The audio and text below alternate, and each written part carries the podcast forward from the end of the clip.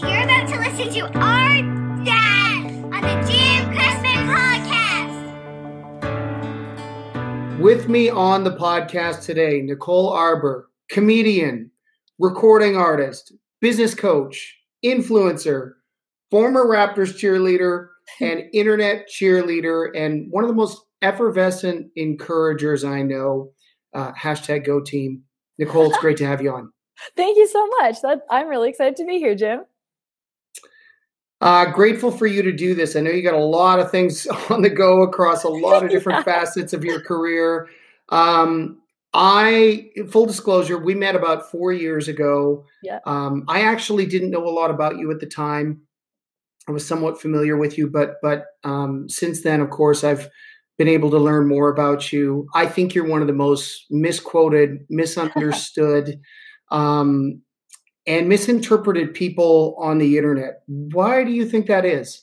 That's so interesting. And it feels like you just wrote lyrics there. Misquoted, misunderstood, misindependent. That's like, those are bars. um, that was an accident. Yeah, I like it though. I'm going to write it down. Um, I think that people look at you and comprehend people from their level of understanding, no matter what. So you can hand the same meal to two people and someone might say that's delicious, and someone might say that's disgusting. And it's just a difference of palate. It's not a difference of food or quality of food. And I feel like that's what's happened to me the last few years.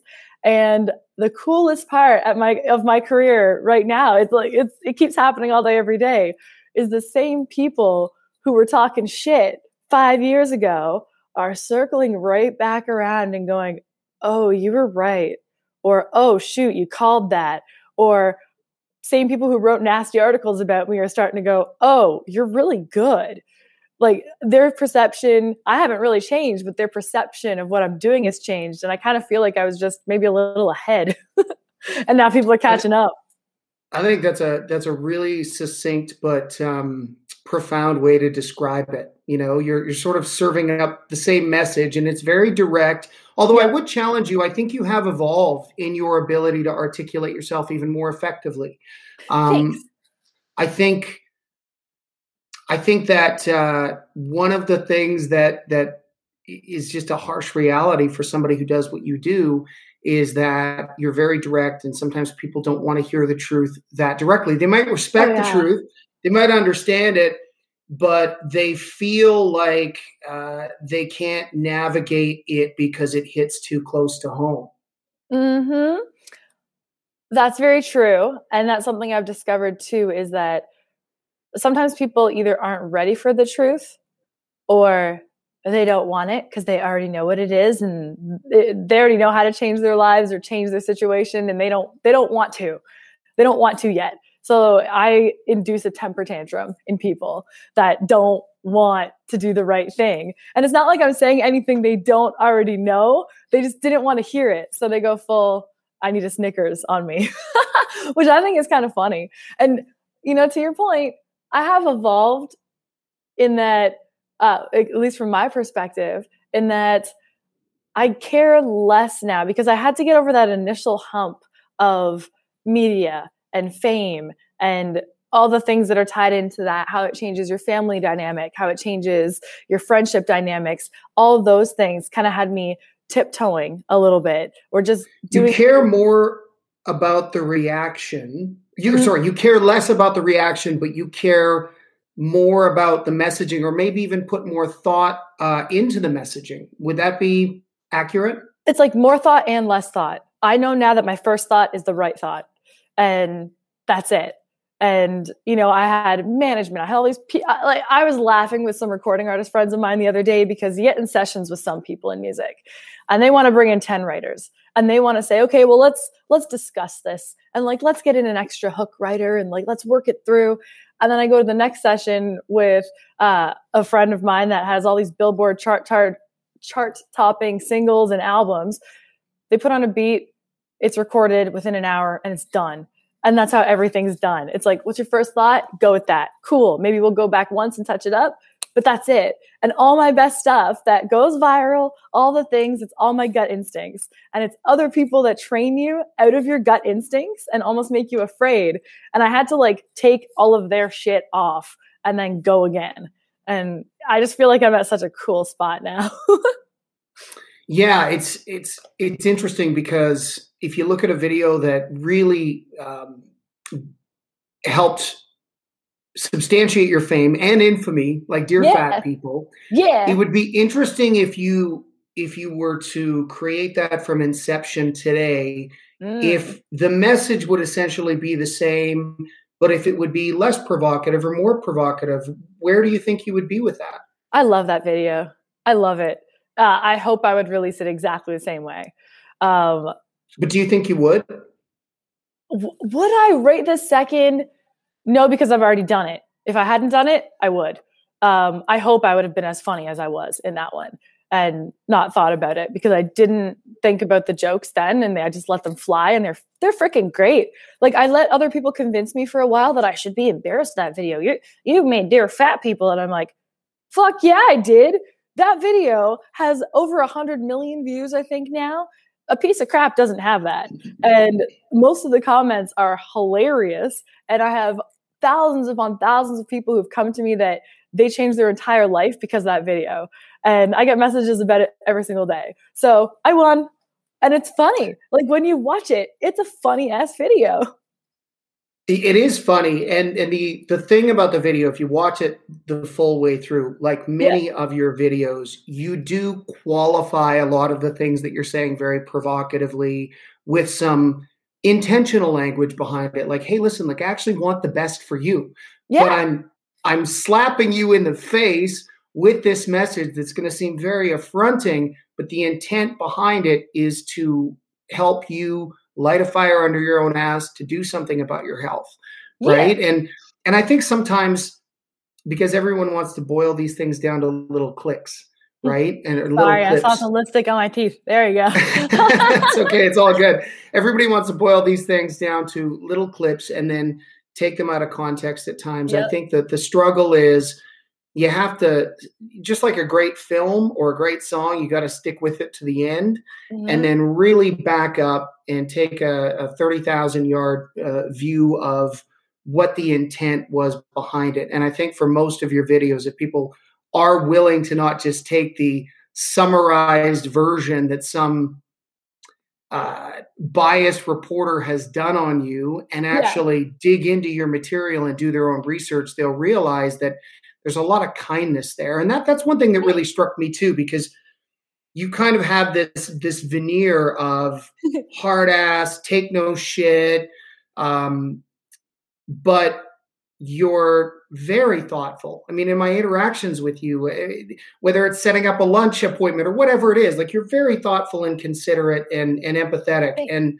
i don't think people see that side of you very often. Do they do they see it more so in the long form podcast that you're doing uh, well, thank you, first of all. Um, I think that people see it, yeah, people see it definitely in my Go Team Academy uh, because they're with me long form, and people see it, I guess, more in the live streams, and people in my real life see it for sure, uh, and anybody who works with me. But I haven't you know, I, I, was kind of bred in this way where it's like, do the comedy, be funny, be the comedian. You have to be on all the time and be that. And it's just not true. And I'm not a one dimensional being. And I really get off on talking about real life stuff. And I love, uh, kind of like that Oprah super soul vibe. Like that's what I listen to all day. And like, that's my thing. So that's really who I am. And when I did that like TED style talk a couple years back about my car accident, people started going, Oh, there's layers to this girl. And my surprise was, oh, you didn't know that? Like, people don't realize that an artist isn't always on all the time, you know? Like, that was kind of a surprise to me. So, as I'm going, people are saying things to me more often, like, oh, I didn't know you were this. I didn't know you were so smart. That's always a funny backhanded compliment. but uh, they, I like I get that really often. Like, whoa, you're really smart. I had no idea. I'm like, oh, uh, uh, maybe I got to work on that. I don't know, but uh, Well, the amount of creativity that you're churning out, I mean, that doesn't just happen in a vacuum, but it's interesting you point to the trauma because, again, I think this is important for people to understand. Yeah. You were suicidal at one point. You were in a in a terrible car accident, injured uh, to the point where you were basically bedridden and, and on mm-hmm. painkillers all the time. And do you think there is a correlation between what you've been able to do in comedy yes. and your ability to process the trauma that you went through.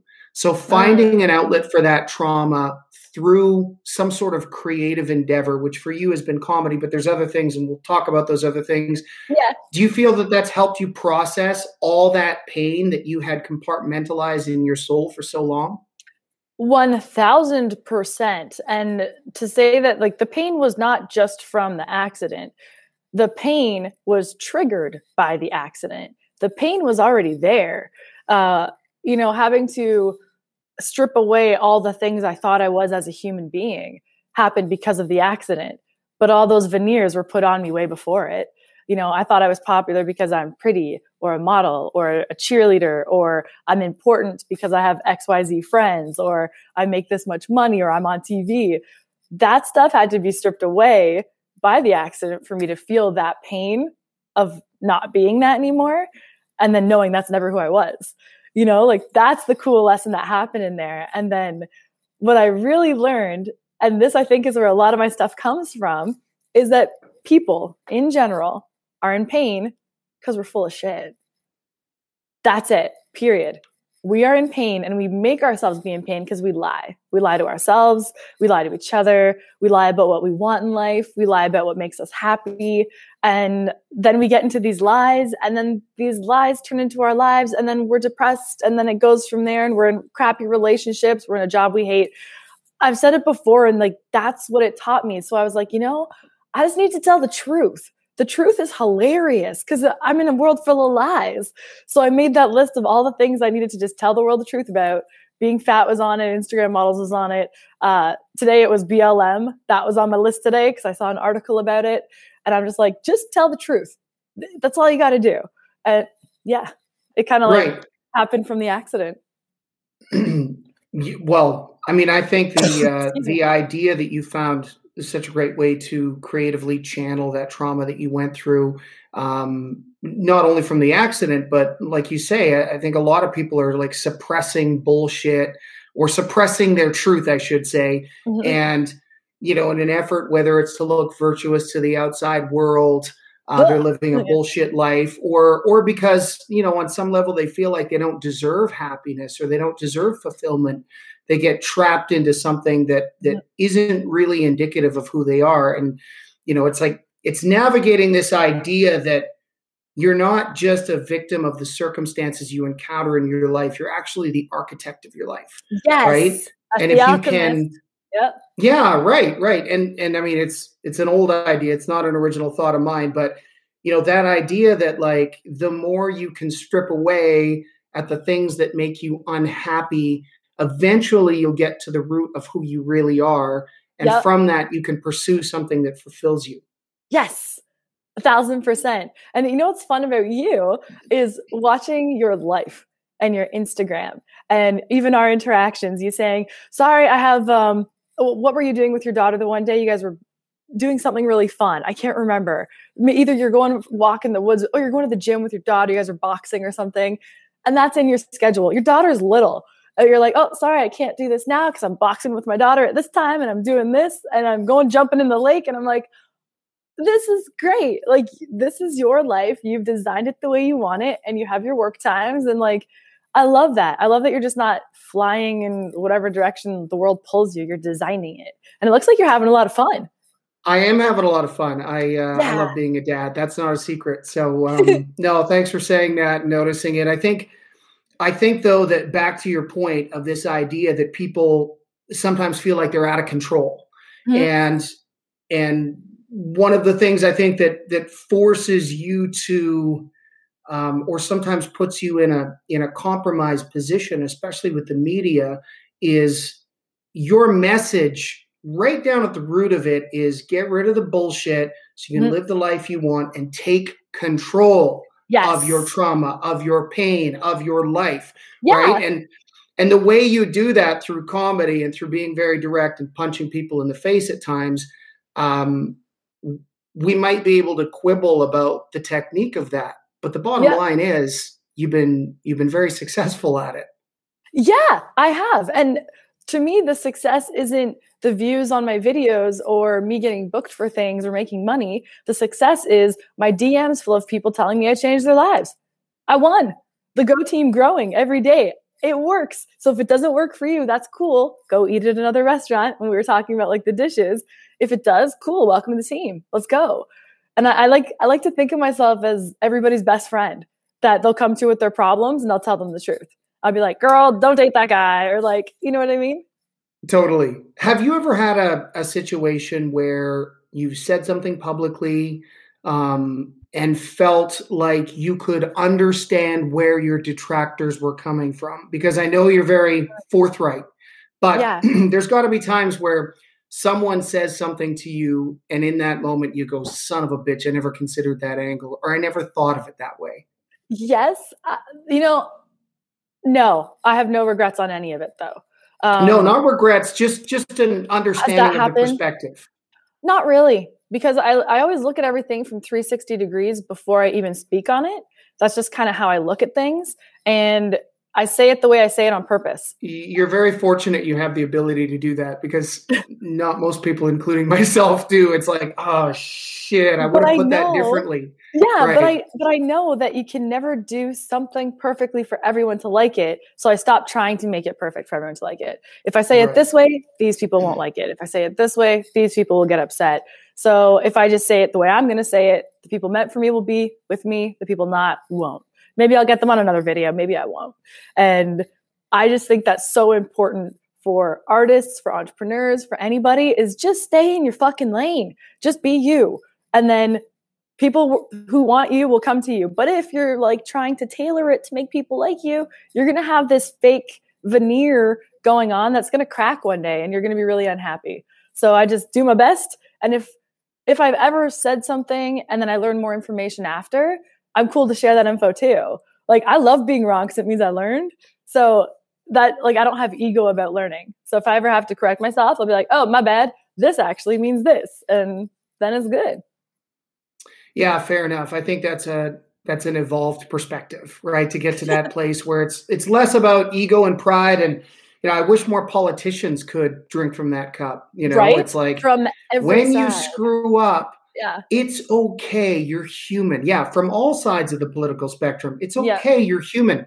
Like, you know, when we talk about uh, controversial subjects like the pandemic response, right? And how the world was shut down and, and how there was a lot of, of, of uh, you know in some cases very righteous fear depending on what your underlying health conditions or what the conditions mm-hmm. of your body are like this can be a, a lethal disease i'm not saying it's not but it would have been different if health professionals from the beginning had said something to the effect of listen, you're probably all going to get this thing. It's mm-hmm. really mm-hmm. contagious. The good news is you're probably not going to die unless you have these underlying conditions. So, what we're going to do is we're going to protect those people. They're vulnerable as much as possible. Yes. But we're going to continue on to have everyone modify their life to a degree. But yeah you know continue on so that we don't end up with a bunch of unintended consequences off the back end of this situation right? Like yep. suicide depression etc yep. No one's been able to do that. No one's been able to go hey i think we over indexed on our response to this. Right. and you know what? We we were just doing it from a place of of concern. Yep. and now we've realized we've got to walk this back a little bit and slowly reintegrate uh, society back to yep. some degree of normalcy. Yep. Man, how refreshing. If a politician came out awesome. and said that, yeah, I would be amazing. Be, they'd have my vote to the end of time. Same. Same. I was saying that the other day. I'm like, it's okay to say you guys were wrong. It's a brand new virus. And yeah, I followed every single protocol. I always did until I got it. And then when I got it, it wasn't awesome. It was like a really bad cold flu for three weeks ish. I did get the chest pains. That was like to me the only scary part. Um, and I used oxygen and I did all these things.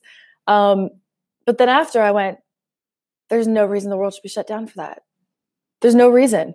And uh, like my friend that I was with, he had asthma and it, he had it much worse than I did. And even he said the same thing.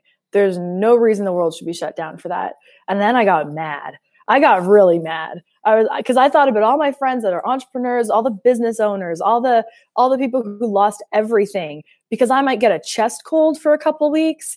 Like it just I was so pissed off after. I'm like, we're not being honest about what's going on, and I don't like that. I'm sorry, well, Jim. Think- just one sec. I'm just going to plug in my computer because I saw the little alert. Yeah, I'm sorry to cut ahead. us off there. No, no, no. That's all fine. We can edit that out. No Looks big like deal. The plug. Okay, there. It was plugged okay. Fully push. Um. Okay. Yeah, I. I think that we could have been smarter about you know adjusting on the fly and i understand governments are you know they're they're gregarious at the best of times right like they mm-hmm. they don't navigate and adapt quickly but we could have adjusted on the fly really poured more time money resources into making sure that the most most vulnerable were protected mm-hmm. but making sure that people who who were in good health could still go out and participate in, in life. So yeah, right. I think we'll look back on this in a decade, similar to the way we all look back on the Iraq War, and go, mm. "What did we do, and why did we do it?" And I know we were all caught up in the fever of it at the time, but yeah, man, we could have done things so much differently, and hopefully, we will learn from it. Yes, for me, the whole thing feels like the first time you jump off a high dive. Like I remember being terrified last March, mostly for my family. And you know, you're getting all your supplies and we're all doing that thing. You're scared every day, watching the news every day. And then eventually when I got it, I was like, okay, well, I'm jumping off. And then I get to the bottom. I'm like, that was it. That's it. And I talked to all my friends who have had it, and only one of hundreds of people I know who've had it have had adverse effects. I was like, oh, we're just we're just a bunch of cowards. We overdid it. But that's why I don't take the media seriously when they say nonsense about me, is because all they do is over exaggerate. They're professional gossip girls who over exaggerate everything and they know that negative news runs. So they're not going to tell us great stuff. They're not saying every day, this is how many millions of people survived COVID. They're like, guess how many people died? Rawr, you might die too. Nicole Arbour is horrible. This actress did this awful thing. But we care about mental health then why are you talking shit about this actress? like, yeah. right. Yeah, the level of of hypocrisy, and I mean, you've got heterodox opinions on on a plethora of issues uh, oh, yeah. that deviate from sort of the the Hollywood standard. Um, there must have been. I mean, I know that you've got a fidelity towards uh, truth, or certainly what you see is the truth at the time, and sometimes that changes as you grow and learn and evolve and yeah. acquire more knowledge. But there must have been a temptation to play into that culture of of you know everybody's got to think the same way and mirror the same talking points on the same issues all the time. I mean, this homogenous group think that we see out of Hollywood and out of pop culture. I mean, you're really standing firm against that. But at times it must have been tempting to play into it because frankly, it's probably cost you some money and some opportunities. Nothing worth having is what I've realized. Um, I don't, we're going to die one day, all of us. We don't know what day that's going to be. I don't want to be on a set working with people that if I say one thing wrong out of their script that they've written for me for my life that I have to think that I might get fired. And then I have to rebuild my whole life and my whole career. And then they're going to cancel me and then they're going to spread in the press that I'm an awful person and try and dig things up. What a shitty way to live. So I don't feel like I've lost anything that was worth having if I've lost anything. Uh, like my life right now is pretty freaking cool and I can feel the trajectory of it. And the people I'm around are good people who all act the same way. Like we just do whatever. And we we butt heads on our opinions on different topics. Um, especially like I, w- I was in various pride parades, but I know people who say you're racist if you would ever vote for Trump. And I, I have to sit there and go, well, no, I sat beside you on the pride float. I helped organize the parade, but also I think that he defends free speech. So I think that. And to me, it's like, it's not even tempting to jump to one side or the other. It's just tempting to just really fight to like stick into whatever I think on any given topic anytime. That to me Yeah, we've really lost our ability to be nuanced, right? right? Like that that is something that that I I, I am a little bit concerned for because I'm all for diversity. Yeah. Skin color, gender, but also I don't mind exposing myself to opinions and thoughts that I might not agree with. Yeah. But I'm I'm I'm firm enough in my values that I'm not threatened by them. Yeah. You know, and and I I wish there was more of a preponderance of that in our culture where it's like, yeah, I mean, I can I can think whatever I think about Donald Trump. Mm. At the end of the day, I'm a Canadian. I'm not voting. It doesn't really matter. But uh, the fact that you believe in or support or vote for him uh, is one small quotient of your overall personality and there are so many other things about you that we can connect on and find common ground on and and our our objective i think as humans and i certainly think you exemplify this uh, is to affect people to be the best versions of themselves. Yeah. And if you want to do that, you have to have some fucking rapport. Like yes. you have to be able to talk to them and connect with them. And if you're unwilling to go down that road because you're so you, your preconceived bias is so has built this wall that you won't even engage in a conversation. It's like mm-hmm. I always say this to my friends who who are, you know, hardcore extremists on either side of the ideological spectrum. It's like, well, what's your plan? Like, if all Trump voters are terrible people, yeah. is the plan to put them on trains and ship them to concentration camps? Like, what's the I've end game? Before. Because yeah. if you want to moderate their perspective and have them understand why, maybe according to you and, and maybe according to the empirical truth, they have embraced a corrupted belief structure about someone or something, yes, then you have to build rapport with that person in order to convince them to come back from the edge. Yes, a right? thousand percent. And, and I'm, I'm, thinking about my comment section. We're losing right our yeah, totally. We're yeah. losing our ability to do that. It's like it's like man, like you can't bring people on side if you just call them something and and block them and cancel them and push them away and ostracize them. And not only ostracize them but force them to build community with other people who have been ostracized who probably also have those same extreme in some cases corrupted beliefs right? Like yes. we're creating our own enemy literally. You're a thousand percent right. A thousand percent. And as you were saying that, I thought of two recent instances. One, I went on uh, a podcast last week, it'll come out soon, of um, a girl who does porn and OnlyFans, and she did porn for years and whatever. Uh, very different aesthetic to me, very different Instagram aesthetic to myself. And I could tell she was kind of nervous to have me on because we're so, mm-hmm. we have different views on that. To me, I'm just like, yeah, of course. And like, she's very liberal. I'm I'm not on, the, on, those kind of beliefs. And I could tell that she was nervous and she was even like talking to her fans about like, well, I wasn't going to have Nicole on maybe because we have such different thoughts. But then I was like, maybe we should. I'm like, yeah, obviously. Listen, I don't want anybody's little girl to be in porn. I don't. I don't think any little girl grows up and says, I want to be, you know, doing whatever to myself on camera every day for money. I don't believe that's true. I think a trauma caused it, and then we re victimize ourselves and pretend it's empowerment. That's my belief. And I could still sit there and talk to her. Like, oh, we could shoot the shit. We could go for coffee. We could do whatever. I don't care. But that's my thought on that thing, you know? And we have, to a degree, lost that. But I'm encouraged because I'm like, great, there's people like me who's willing to do it. And I'm willing to do it publicly. And I'll do it publicly with anybody who will talk with me. Anybody who'll sit down, I'll talk to you. All right, let's do it. Like, so it's crazy, but I do feel um, I was at the Daily Wire yesterday and seeing how these dudes, and I talked to them about this, like, uh, I consider them like super nerd dudes in the best of ways. So like Ben Shapiro and um, that, that, whole crew over there at Daily Wire. Ben Shapiro like, is definitely a nerd. Ben Shapiro's and, a nerd. And he He's talks awesome. like like six thousand words a minute. But uh, but anyway, proceed. It's that like 160 IQ or something that does it. And then yeah. you know, like Jeremy and the whole crew over there, they're like to me the super pack of dude nerds in the best way. Like I love those kind of guys.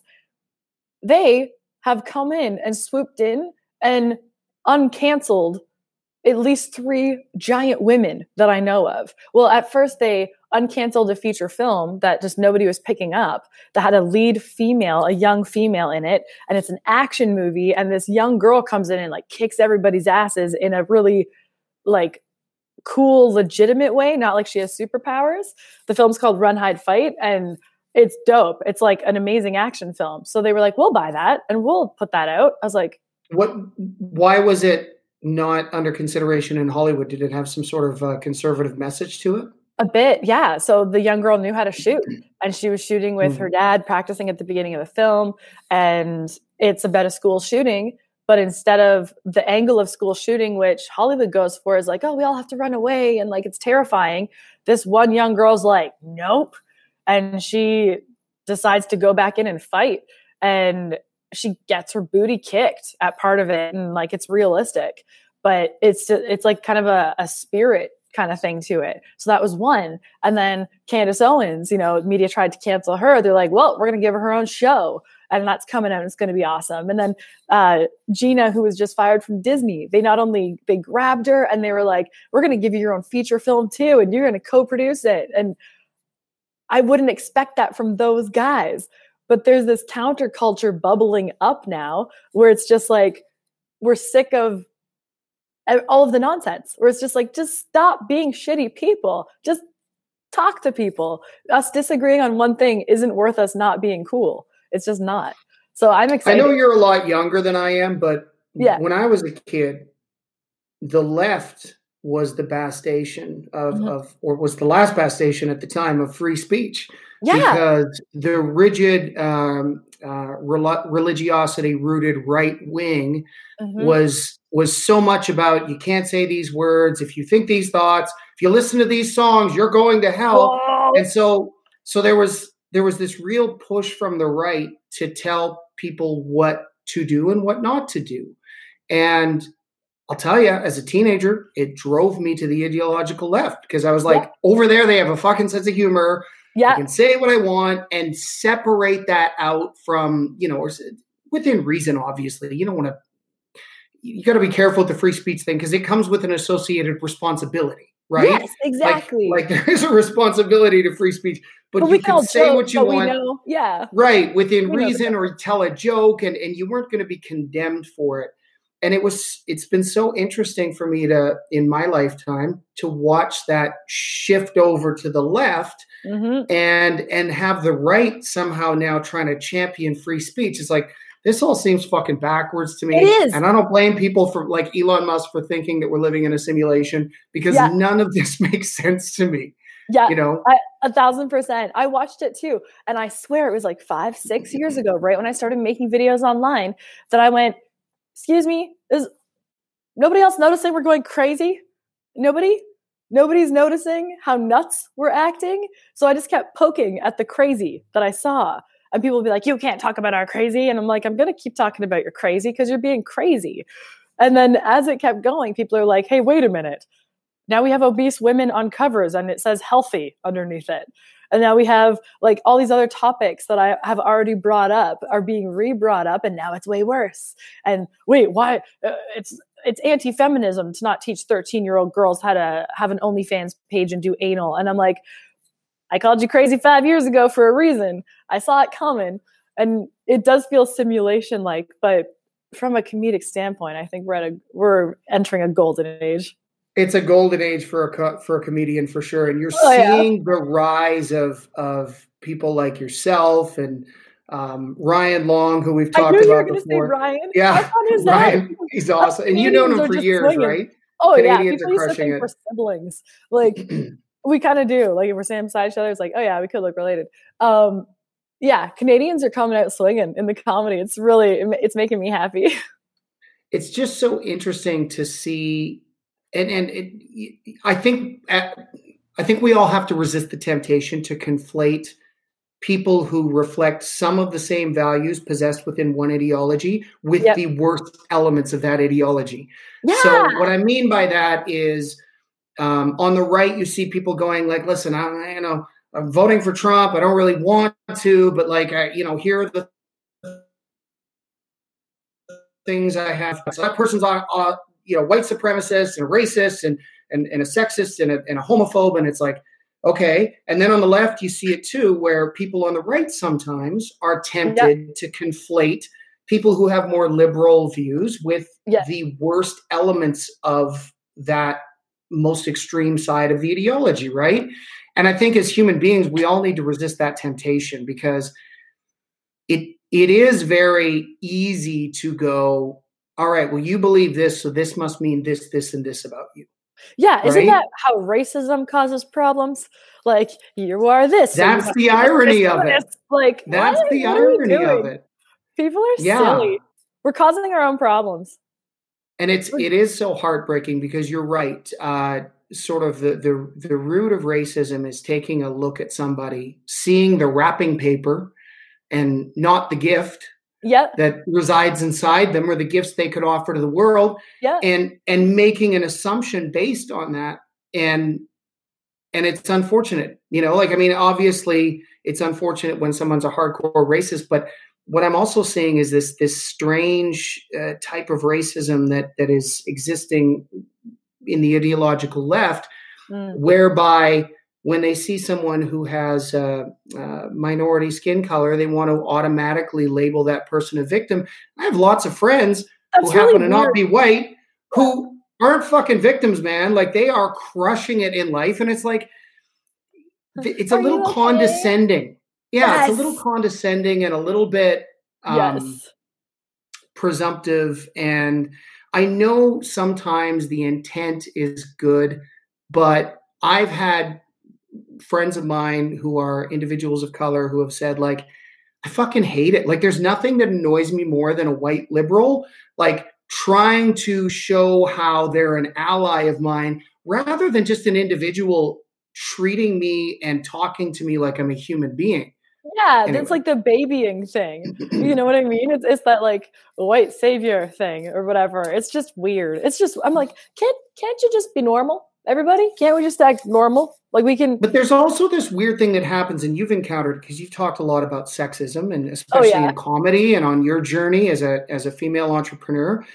But there's this weird thing too that happens in this dynamic between men and women, where like I'm always like, listen, if there are barriers in your way because of your gender, that's fucked. We need to yep. fix that. But ultimately, if we do fix that, you will rise by virtue of your assets, you know, whatever they may be to the marketplace, right? Um, but there's this weird thought, and I see it, uh, you know, in the music industry that men need to save women, which to me mm. is the opposite of female empowerment. It's it like, no, no, no. Exactly. If, if we get rid of the barriers, and, and we should, and you know, I think that you can argue about whether those exist in music, mm-hmm. but if they do exist, we got to get rid of those because there needs to be equality of opportunity. And then it's kind of up to you. Like, yeah. and, and you can't keep playing the card that the reason I'm not successful is because of this, this, and this. Yeah. If it's not. Yeah. And to some degree, that can be proven. I feel like the internet was the great equalizer. If you're good, you're good. The end. You don't need a record label. You have the internet.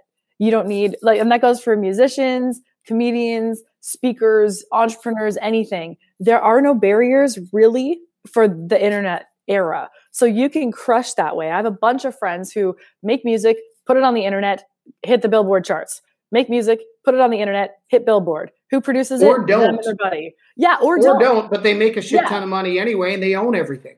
Yeah, exactly. So it just doesn't fly anymore. People are like, I remember the same comics making fun of me for doing YouTube videos, being like, "Yeah, you're not a real comic anymore. You're making YouTube." Blah blah blah. One hundred percent of them have their YouTubes now because COVID hit and they couldn't do stand up. And I'm like, mm-hmm, I was just ahead. So it's just it's just the equalizer. And now it's funny because they're like, oh yeah, you only got views because you got bibs or you're whatever. And I'm like, well, all right, zip up. I'm in my, I had a viral video the other week with a freaking turtleneck on. Go on, sir. You know, it's maybe it's just you're not as good. And that's a possibility, you know? it's kind of yeah. That, that's it's it's funny what people will create in terms of excuses to justify why they're not successful. And and the more that you can root that out in individuals and go, hey, listen, like maybe it is because you don't have great boobs or you're not handsome or you know you have this skin color. Maybe it is that thing. But yeah. maybe it's these other seven things you're not paying attention to because you're so focused on this one thing that gives you this identity to to identify as a victim. And that is so tempting for people because it it just gives you you know and, and i'm not saying this doesn't there are people who are real victims in life and who have gotten a shitty deal of the cards right? Yes. like those people exist. I'm not denying the existence of that. Okay. But there are people who want to pretend that they've had that even though they haven't just because they haven't figured out their angle on how to how to succeed. You're gonna laugh, Jim. I went on a rant on a comic recently who's probably twice my age. Uh, he, we were sitting having some drinks, and he's like, you know, if I got this, or if this person would have taken me on this tour with them, or if this would have, then I would. I'm like, no. I was like, how many videos did you put out this week on your Instagram? He's like, none. I was like, okay. Well, these young guns that are coming up that are you're saying are stealing your stage time. Let's just okay. They've done four four different sketches this week. So they're building their audience. Uh, how many podcasts did you go on this week? None. And I was like, you're not doing the work. The game changed. You got to change with it. It's not their fault. It's your fault. So come back to me with the same speech after you do all the things necessary and then tell me there's some unfair advantage or disadvantage that you have. And he was just like, but I'm just not having it. Like excuses just don't count to me anymore. Do you know uh, who Cameron Hanes is? I know that name. Yeah, he's he's been on Joe Rogan a few times. He's um he's probably the best bow hunter in the world. Cool. Uh, but he's also the reason I follow him on Instagram is because he's a beast. He like runs a marathon every day. He's just he's like 50 years old, great shape. Anyway, he has this slogan which I do love. No one cares, work harder. Yeah. I like and, you that. Know, for for most of us, that's the reality.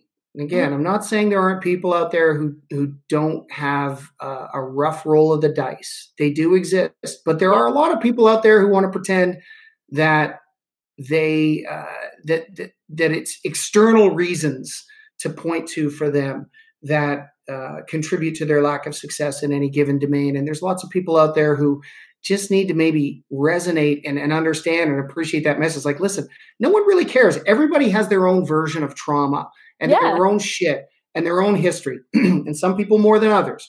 But everybody has something that they can uh, complain about, and everybody yeah. has some sort of uh, superhero embedded within them that they just yeah. haven't discovered yet. I like to look at it as fossil fuel. So, you know, the person who discovered fossil fuel, they could have been like, ew, look at this black goo. But they're like, nah, I'm going to make it fuel shit. Uh, like, the same person could have looked at that and been like, ew, I need to wash my hands. And someone else turned it into a freaking rocket fuel.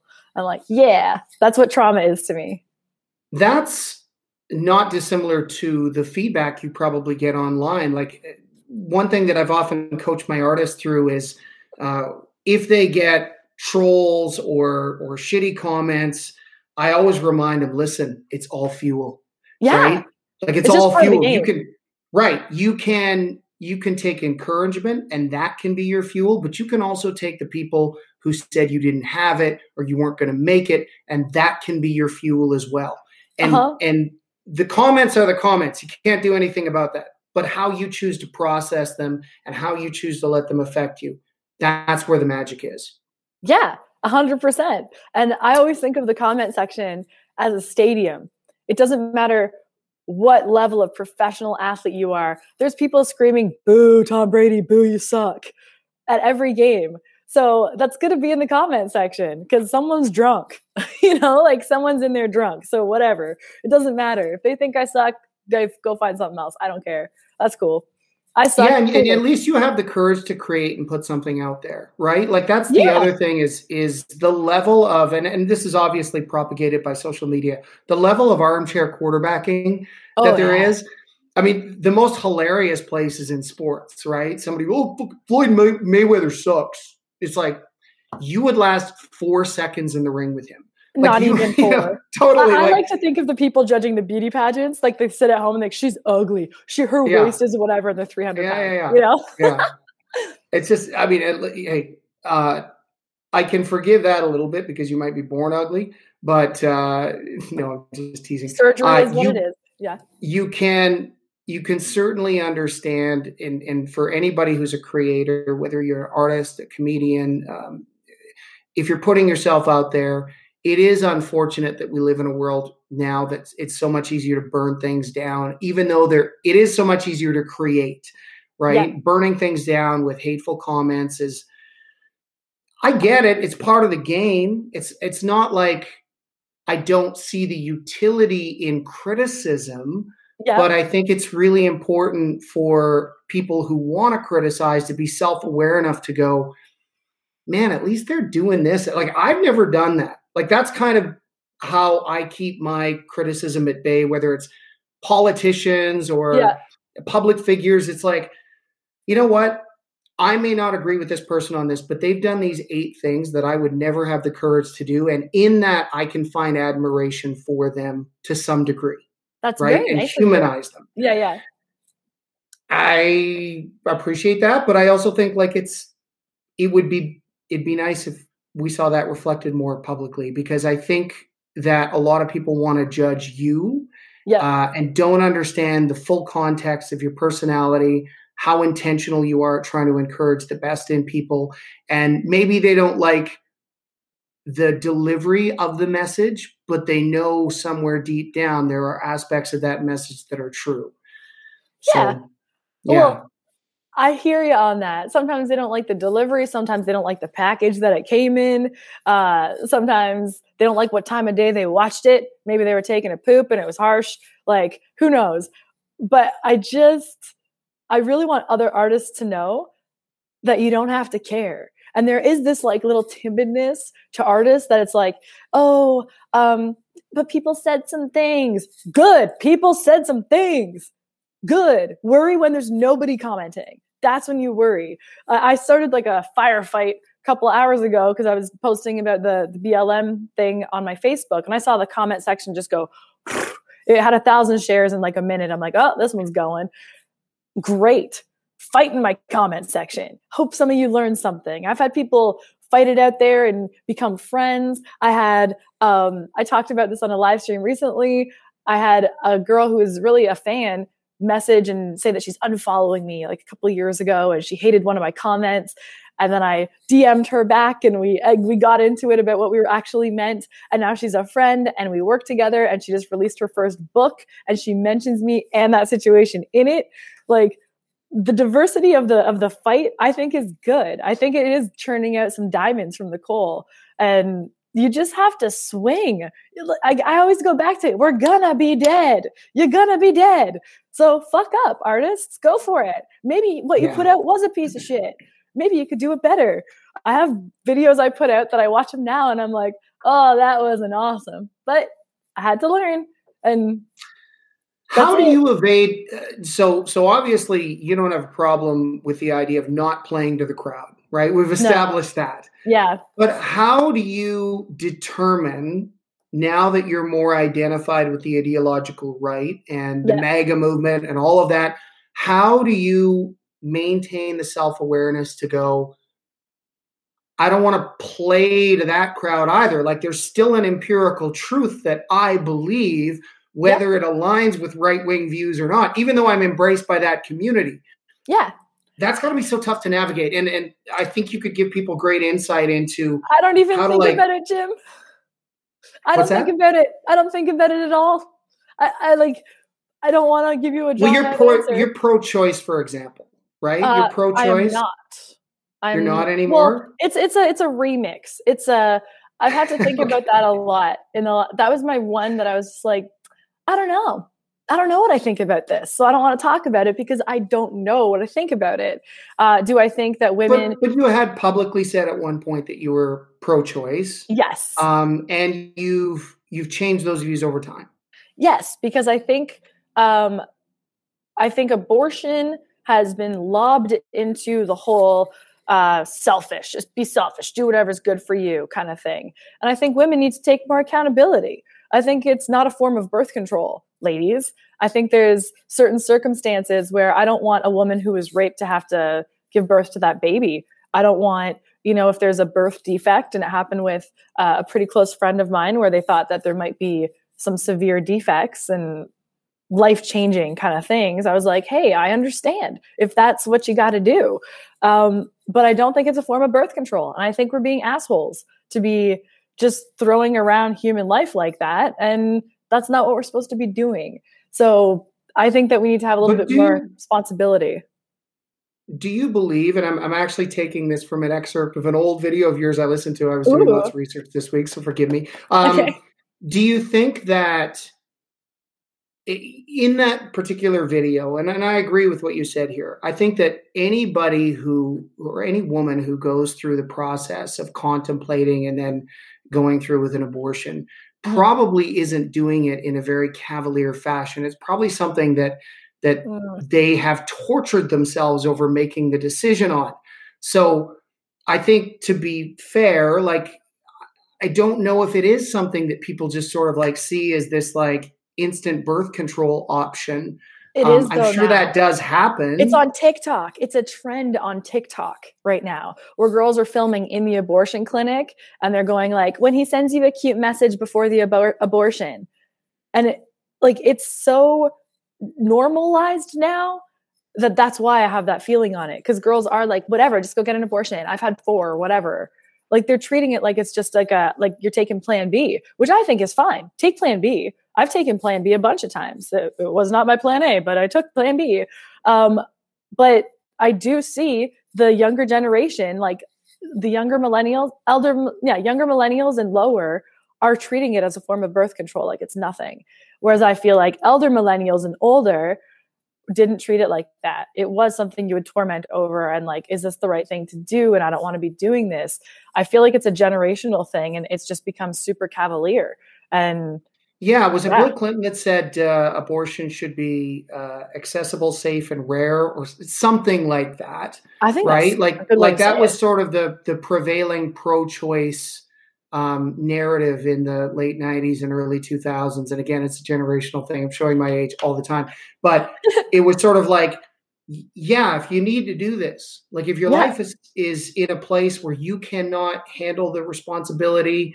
Uh, and you believe you're going to bring that child into a worse situation yeah you know like or or a, a tragic situation it's an option right mm-hmm. so i understand that but I, I i wasn't aware of like the tiktok bullshit and the fact that it's gotten so pathologized because it's creepy um yeah it's a it's a like listen it's a tough one i mean you and i talk about lots of strange things yeah. in our conversations Always. this is obviously a powder keg I mean, I'm pro choice, but I see the validity of the pro life movement in that who is speaking for the fetus, right? Like, yeah. like there needs to be some advocacy group because they don't have a voice themselves. Mm-hmm. That thought used to be a left wing tenet of, ah. of philosophy, right? It was like someone needs to speak for the people who cannot speak, speak for, themselves. for, themselves. right? Yeah, that is inherently so a left thing. Yeah, that that was a left thing. So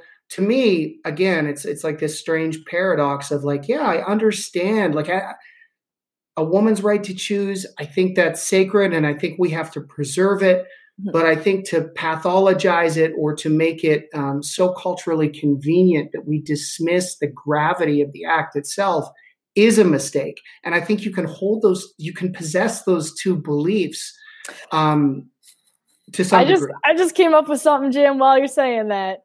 While you're saying that, I thought to myself, unless it was, you know, a, a violent or a rape or something really bad like that situation, I kind of think girls should have to have the baby. Then now you've learned the lesson because there's so many parents that are waiting to adopt babies right now. Like I've seen the list, it's massive.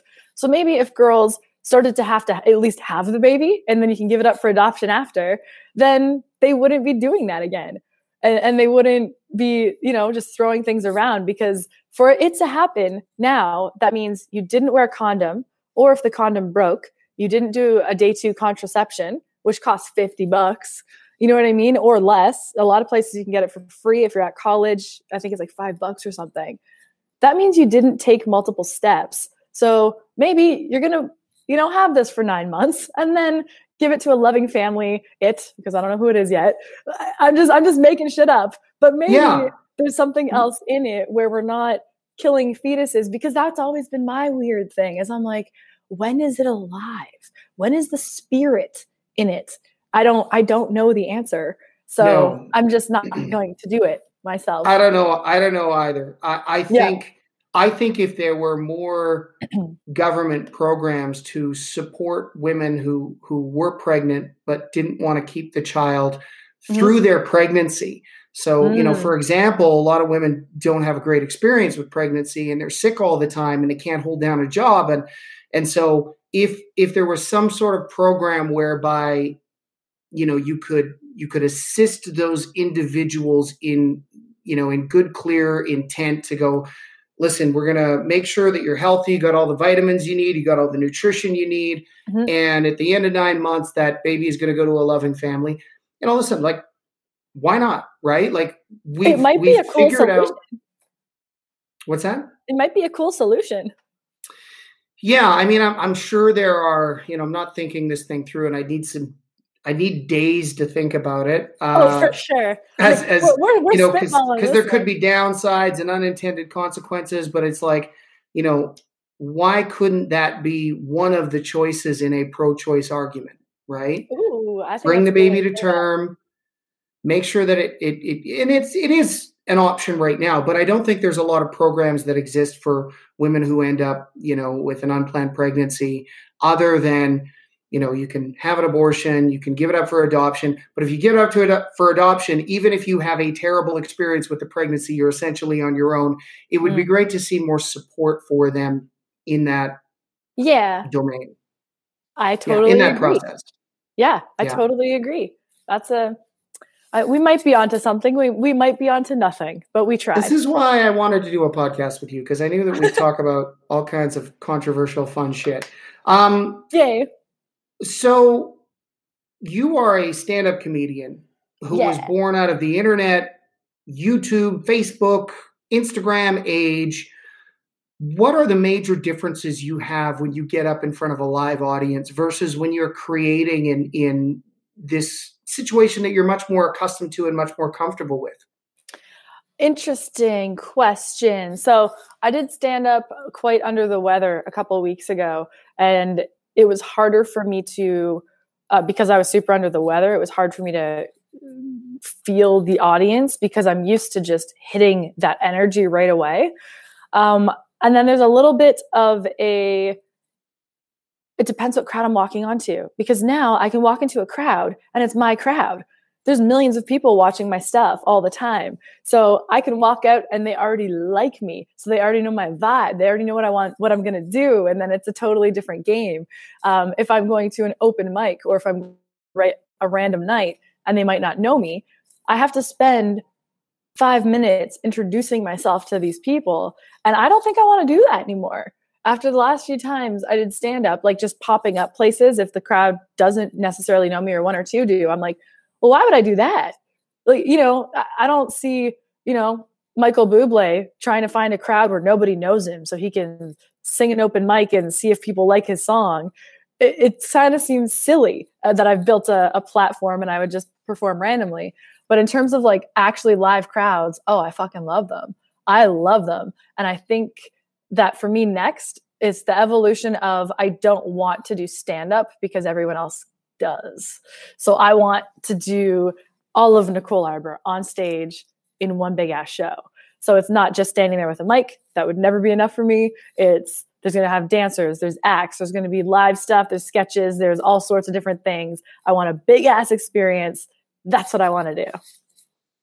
Yeah. And so there'd be multimedia elements to this. Oh yeah. Um, would it be still relatively comedic or would it be a sort of a combination of, of a lot of the stuff you do online is sort of this combination of inspiration and comedy It depends what venue. So it'll be a different show if it's like a daytime sit down Q and A. We're doing the book tour, make it funny in that way. And then there's the Vegas show that once Vegas is back open to normal, I have a completely different show written that's made for Vegas for that party crowd, for that let's get fucked up and have a great time. It's raunchy, fun, dirty, crazy, and it's different parts of my personality. It's like daytime and nighttime, Nicole.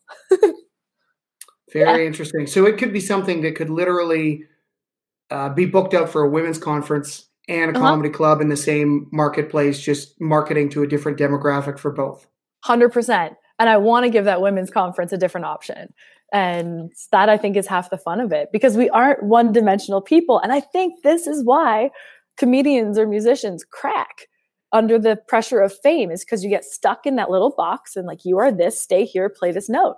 And I'm not one note. You're typecast. Yeah. And I don't want yeah. I want to be everything I am because it makes me happy. So I'm gonna keep doing that. I love that you have that aspect to your character, but I also think sometimes like the downside of that, and I'm, I'm mm-hmm. speaking from my experience with musicians, is yes. sometimes if you're trying to be everything to everybody, you end up being nothing to nobody, right? Like it's it's yep. like there can be a downside to not focusing on one thing and getting really good at it. Um, I mean, listen, some people are just multi talented and they can kind of do it all, you know. Yeah. But uh, a lot of, of people, school, old school, yeah, a lot, a lot of people can't. Uh, sorry to cut you off. No, I, no, like no. I always think of the old school entertainers are who I look up to. Dick Van Dyke. I, I want to sing and dance and act and choreograph and direct and do all those things. And those are the people that I grew up watching, uh, singing in the rain. That's the stuff that to me, I'm like, those are entertainers. And that's, that's what I've gone to. And uh, if no one told me I can't be everything, I would have never known. So I think I just have to go back to being a kid and doing that. And, you know, we both, uh, I think you follow him now, Ryan Upchurch, that you saw that I was doing yeah. some stuff with. So that guy's crazy in a great way. He's like, I'm just not listening. So he's charted on Billboard with his country album. He had a number one country album. He had a number one rock album. He had a number one rap album. Like he's just like, I'm gonna do what I want. I'm like, perfect. That's awesome. You know? And I think it's it's kind of cool to just do do what you want. Let the market tell you.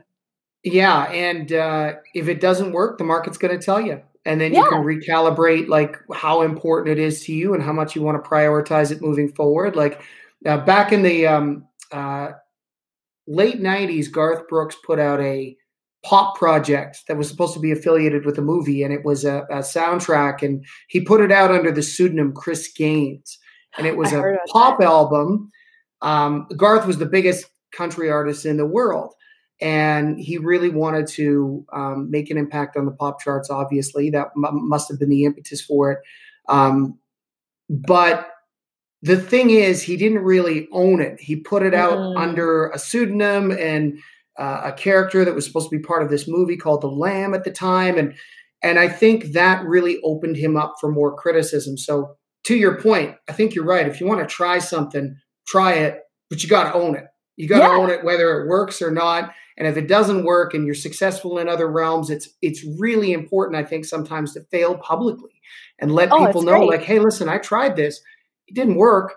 I'm still doing this over here and I'm still really good at it. But I think if more people had the courage to fail publicly rather than overanalyze and overthink and and and procure studies and and focus groups, it's like just uh, try it, man. If it works, yes. it works. If it doesn't, you are like every other human that's ever existed in history, which means you're going to try something and fail. And that's yeah. how we get better. That's how we figure shit out. Exactly. It's like kids. Like kids will be like, they'll try dance lessons and maybe they hate it. But then, okay, we'll put them in soccer. How do you feel about soccer? Okay, cool. We're going to put you. It's not like, oh, you failed at dance lessons and you're done. Get out, kid. I don't know why we put these stupid things on us. It's just so, it's so, I'm rapping. You know that, right? Like I rap and I love it. And that's how my brain works. And I was in the studio the other day and they were like, you're going very fast. I'm like, oh, my bad. Am I not supposed to? They're like, no, like not a lot of people can do that. And I'm like, oh, okay. like I'm just I'm just doing it. I'm not thinking like, am I the right aesthetic? Am I the right color sex? Do i look like a rapper? I don't care if i look like a rapper. I'm rapping therefore i am a rapper. And i will have an audience for that music. And the audience that's not for it will be for someone else. And i hope i know them and i hope they make all the money. Like how long just, have you had a desire to put music out? Um ever. Yeah ever like forever always like, yeah yeah i can remember being like 13 and writing the, my lyrics in my little notebooks and stuff and always, always had it. I just didn't know when I would do it or how. Were you writing little Taylor Swift heartbreak songs at that point in your life, or what were you writing? It was actually about being bored. I remember like writing about how bored I was, and then I felt like my mind was going a lot faster than what I was being taught, so that I was constantly dreaming in my head to be somewhere else because I was always bored. Interesting. Yeah. Mm-hmm. When you had your car accident, did yes. you suffer any head trauma? I know I you did. Okay. Yeah. So here's something that's interesting. I don't want you to take this the wrong way, but you know, Sam Kinison uh, suffered from, uh, I believe it was a car accident. Uh, developed this audacious personality out of it that, that embodied his comedy. Roseanne Barr, yeah, uh, when she was a teenager, was hit by the mirror of a car. Um, yep. She spent a bunch of time in rehab. She was a straight A student and a good cookie, and then all of a sudden, she became this this boisterous, ballsy uh, female comic who was a, a pioneer at the time. Did you do you believe that your head injury contributed to any level of of your comic impulsiveness that you have hmm. today? Good question. Um, so I actually had two concussions after. So I had that main car accident, and then I actually had another one after that in I think like 2014. Uh, just we happened to be rear-ended, and then I got another concussion. it was actually really bad because I had had previous concussions. So mine was really bad that fourth time. Um, and what I noticed is I was always funny, always. When I was a kid, I was always witty. I've always been the funny one. I was always the funny Class person. Clown. Yep, always the funny one in the musical comedies. Uh, I was doing stand up well before I was ever in the car accident and doing it successfully, and my timing was always great. Uh, I would say, if anything, and it's funny because a doctor, uh, a head injury doctor, when my first video went viral, he's like, Nicole, whatever money you made, just save it because this isn't going to happen again. This was an accident. You just you hit your head, so you're saying some stupid shit, and you made people laugh. And I was like, uh, no, dude. like this is what I do professionally and this was all on purpose. And he tried to, con- I remember I was in tears. I left there in tears. I told him, fuck off. Uh, but he's like, no, like NHL players think it'll go forever and then they don't save their money. That you're not, this is a one hit wonder thing, Nicole. And I'm like, no. Uh, so to oh, he was your, wrong. He, he, he was. He may he may have. I mean, you would know because you had the conversation, but he may have done it from an intentional place of trying to help you, right? Yeah. Like going, hey, listen, you know, bank this money because things could take a turn for the worse. Because I'm sure he had experienced that with other people that he dealt with who had head trauma. Yeah. Yes. Still, I thought it was an asshole thing for him to say instead of being like, "That's awesome, keep going." Because yeah. words words matter to people, especially when you're in like a vulnerable spot, like working through head injuries and getting your cognitive things back. Like it was a lot already. Hundred um, percent. But for me, what I think happened is I think it releases something. I think it kind of just takes the veil down a bit and just sets you back to when you were a kid or sets you back to before you cared so much. I think that's what happens. I definitely swore a lot more after the car accidents and I started swearing out of pain and it was a doctor who made me do it because I wouldn't. And she's like, say fuck, Nicole. I'm like, no. And she's like, say fuck. And then I was like, fuck. She's like, did you hear yourself? That's horrible. And she made me like scream it eventually. And then she's like, How'd that feel? I'm like, kind of awesome. And then like it just kind of went from there. And then I just kind of let it fly now. I don't when I catch myself censoring or feeling that feeling around certain people where I have to alter what I want to say, that's my signal that I shouldn't be around those people. It's not my signal that I need to change. It's that get around people who are more chill and more comfortable How, and fun how much was that signal going off for you when you relocated to LA? Because that that must just be happening all the time. All day, every day. It, it, being in Nashville the last three weeks, it's so comfortable. I'm just I'm comfortable. and I was, you know, out in the country doing fun things. And, you know, I was in Florida for a couple days doing fun stuff and I was just chill. And people don't understand what LA feels like until you leave. And then you're like, I can breathe again. Oh, look, there's normal human beings. Everyone isn't taking selfies. Everybody doesn't hate themselves. Everyone's not posturing. It's not fake AF. And it was just, it was awesome. But I can also feel Canada differently now, too. Canada feels like it's trying too hard when I go back home. It's just, it feels like it's trying too hard to not be America. And in that, it's losing who it was. And it's trying too hard to be polite over things it shouldn't be polite about, like so, lockdowns. So expound on that. So, okay, lockdowns. Okay. Yeah. So, like lockdowns. Okay, well, the government said that, you know, it's all good. Fuck this. I don't want to be doing this. Well, why don't you say that out loud? If you're not saying that to your politicians, they don't know how you really feel. If I'm the only person swearing at Justin Trudeau, telling him, why are you letting planes land from Air Canada coming from China at the beginning of the pandemic, you dolt? Shut the border for that. Uh, if they, you don't say it, they don't know. Oh, I don't want to, you know? And uh, I remember last year, uh, Ben Mulroney's wife was being canceled um, for making racist remarks and blah, blah, blah. I called bullshit on that right away. I was like, no, this other girl's trying to use her. I've seen this game a thousand times. I don't believe she said anything racist or wrong. I was the only person saying that. I'm literally the only person who said it publicly.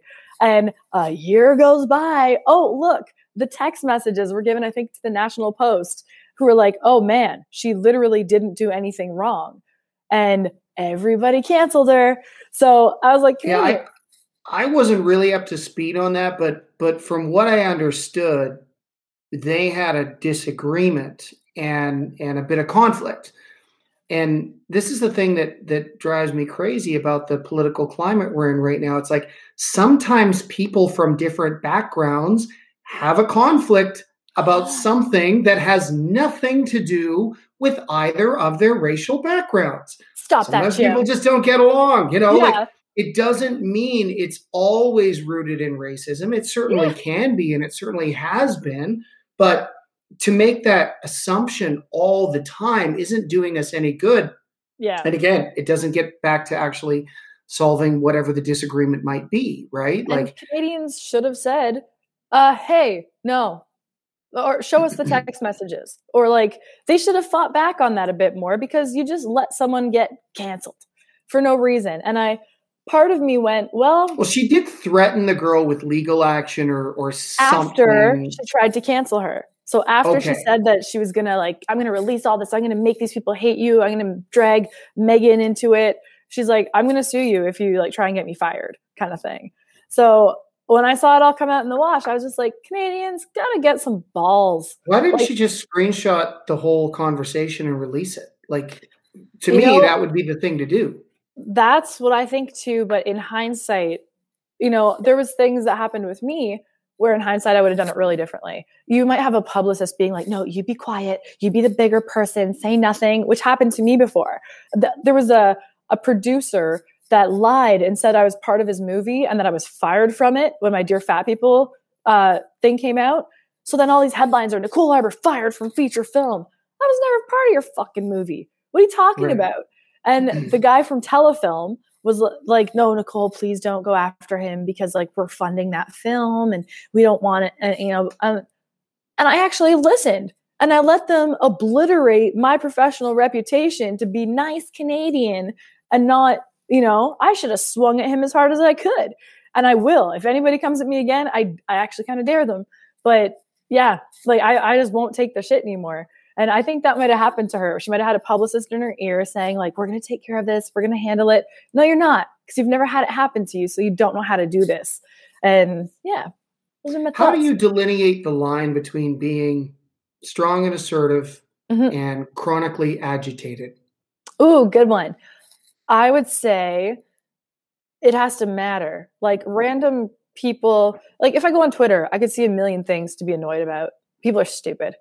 Our, fake articles are written all day, every day, and then people respond to those fake articles. And it's almost like a script. Both sides in the US have a script. It's a, I can't believe they did this. They're bad people. Look how bad all these people are. That's the left.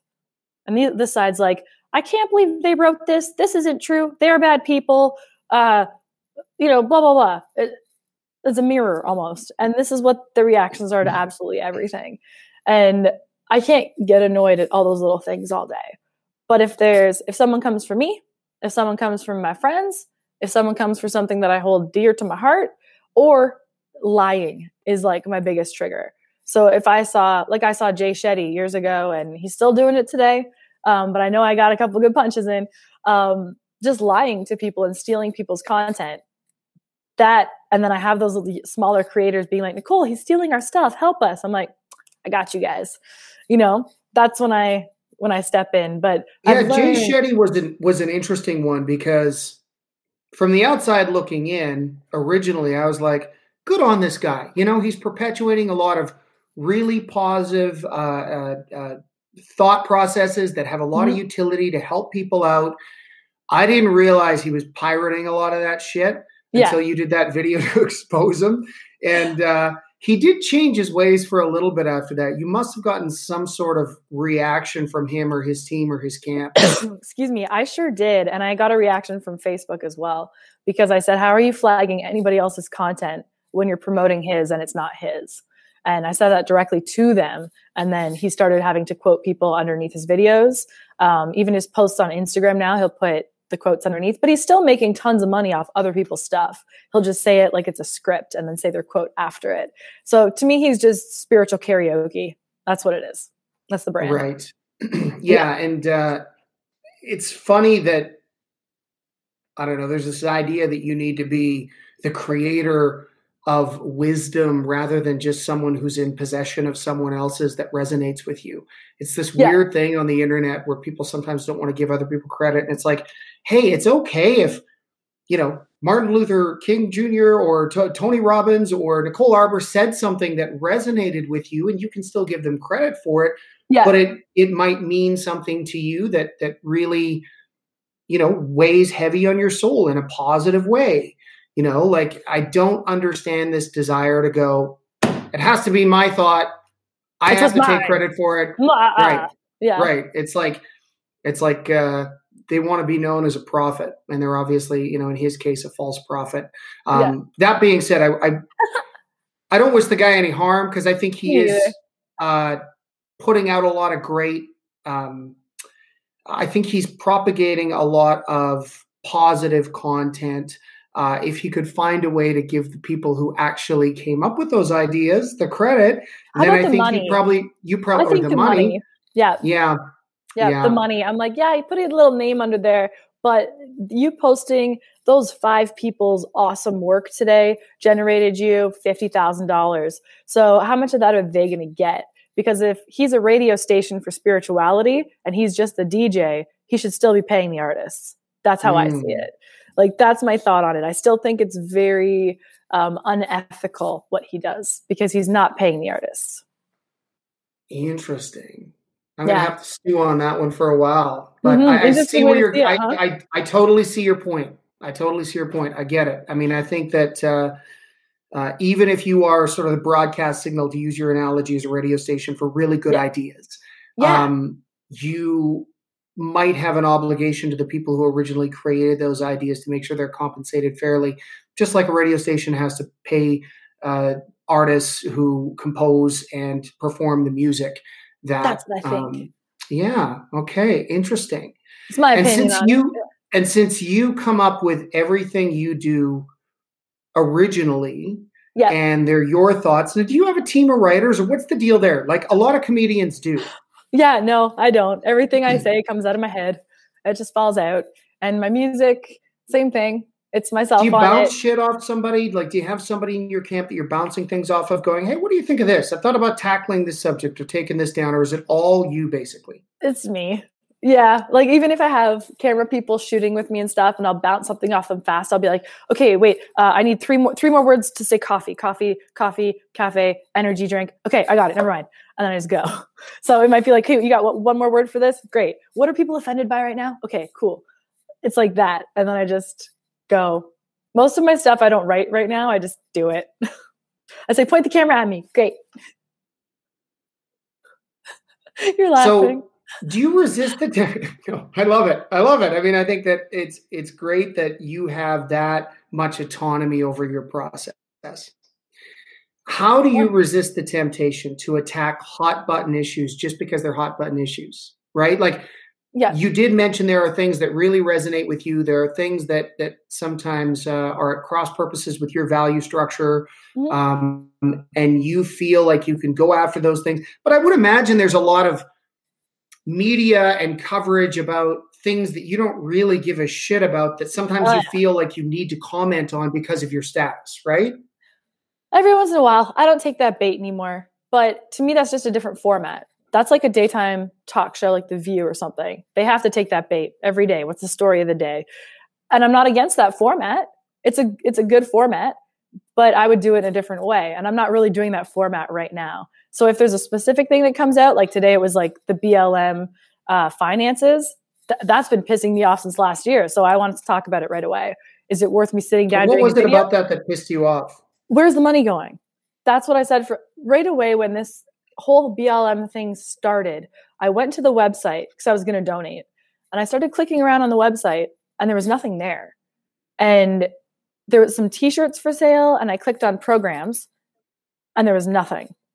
And it was they might be coming soon and i was i click around and i was like this isn't an organization. This is someone bought a dot com and they're selling some t-shirts.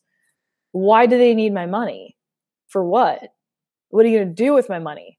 Oh nike just gave you five million dollars. What are you going to do with that? Who are you? And then i start clicking into like their ideolo- uh, ideologies and i'm like we're going to dismantle the nuclear family. Why? What does that have to do with helping black people?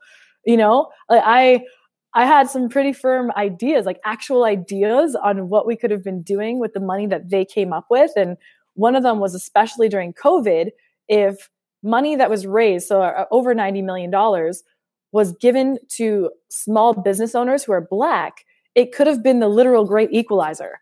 Because when everyone was down if they got that little head start then when everything opens back up you know what I mean? Like that to me was we just gave him okay, get on base before everybody starts again. I think I think it's and fair. where did the money go? Nobody where did knows. the where did all the they don't know. No, nobody can find it. And what's your theory? It's stolen. It's gone. I, I, think it got stolen. I think part of it was sent to political groups. Um, I've heard some of it went to Act Blue to help get Biden in. I think a lot of it was embezzled you know i, I saw 8.5 million dollars was spent on administration. Who who's your administration? Nike doesn't spend 8.5 million dollars on administration. Administering what? You know like what are you talking about? And i've been part of so many big charitable initiatives that i know how they waste money and how much of it gets wasted. They promised, I think, over $20 million in grants to people last year, and only 500,000 of that was ever delivered to one chapter in Denver. And that's it. So $90 million, it's not invested somewhere growing that we can see it. It's there, it's not being, you know, delved out when people are suffering during COVID. So I just, it pisses me off that that's what happened. I feel like everyone was stolen from. And I feel like they used a moment in time in history to literally steal money from people. And who knows where it's going to go. You saw that happening on a microcosmic level with um, uh, Robin DiAngelo, who released the White Fragility book. What a um, loser. Which, which apparently she had ready to roll like she had it she had it printed and ready to roll the next time there was some sort of major racial issue in the US which she knew would be inevitable mm-hmm. to me it's like uh, if that's all true ambulance chasing I'm a bit of an idiot but like if that's all true that is gross right like yeah. you are literally like a like a jackal you know, awaiting this this terrible thing that happened that just you know broke the hearts of millions of people and mm-hmm. obviously mm-hmm. Was a was a was just cold blooded murder. Yeah. And you use that to sell books. Yeah. Uh, and you're white, bitch. You're white. Yeah.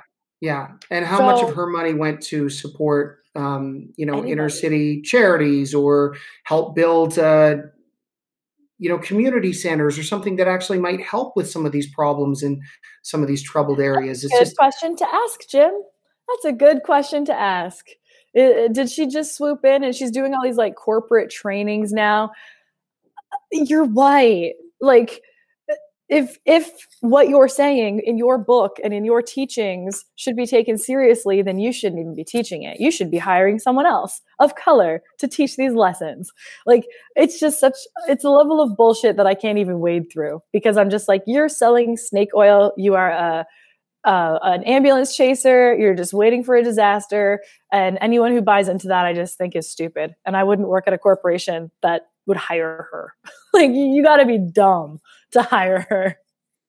Oh, well, it's either that or they're just you know there's there's a lot of virtue signaling happening happening in the corporate world, and you know you've always got to ask yourself if if you feel like you're fighting the system, but what you're fighting for is aligned with Amazon, uh, J.P. Morgan Chase. Yeah, like, yeah, yeah. Are you really fighting the system? You know, like it's it's a worthy conversation to have with yourself, and uh, not to say that sometimes corporations aren't well intended or on the vanguard of positive change like but you you really want to investigate what their intent might be and mm-hmm. you know the the virtue signaling in the corporate world is real right now for sure it's creepy and it's weird yeah it's like sugar water carbonated can solve in a can can solve racism and uh, just all these people that came out with commercials and initiatives and like we're doing this it's like none of you none did anything that actually helped the problems. Take your freaking corporate money. Let's go fix these communities that need it. That would be doing something. You retraining all your staff ain't it. Uh, just stop it. And they're paying hundreds of thousands to do those stupid things. It's it's dumb. But if racism is racism is to some degree a systematic problem, but at the end of the day, it's a human problem. Yes. It's it's you know there there has to be individual responsibility for how we treat each other as opposed to assuming we can fix all these things top down through big daddy government right like yeah it's it's not about what you post it's not about what you tweet it's how you treat people you know mm-hmm. and and anyway it's like i couldn't imagine I, getting that script from corporate and being like oh hello there fellow coworker of color um it's wonderful to see you today. Your hair looks now nappy. Like, what? Oh my god! I couldn't imagine how awkward those things are. Yeah, so awkward. And um, unlike this conversation, but you yeah. and I, you and I have. Uh, I, I'm going to wrap this up because you've been so generous with your time, and I appreciate you so much. But you always um, are. Thank you. This is this is a perfect example of two people who don't see eye to eye on every single issue. And yeah. We're never going to, but we can have a conversation. We can get along. And uh, I'm always encouraging the best in you. And I think that your your ability to convey hot button issues uh, in a in a context that you know isn't mentally digestible for everybody or emotionally digestible for everybody, but speaks to a, a, certain segment of the population. And i know how many people you help and i've you've shown me your dms of people's lives you've changed and and it's uh you're doing some really great work. I mean not not everything is going to be accepted by everybody but overall on the macro you're doing some great things and i applaud you for all your courage. Thank you so much. Uh, you know i think a lot of it has to do with having cool mentor type people like you to look up to who are just good human beings. And you know we've talked about the different kinds of women that you've worked with that are famous and amazing over the years. And knowing that there's good dudes running shit it, it helps push me forward. So thank you. Oh that's very and kind all those women say. are comfortable to work with you and like yeah it's awesome. Well i uh I appreciate that. And um, yeah, you're not going to hear any hashtag Me Too stories about me. So, you know. well, about hashtag Go Team instead? Hashtag Go Team. Let's go That's for that. That's right. I love it. Thank uh, you. Well, thanks again for doing this and uh, enjoy the rest of your time in Nashville. Thanks. Talk to you soon. Okay.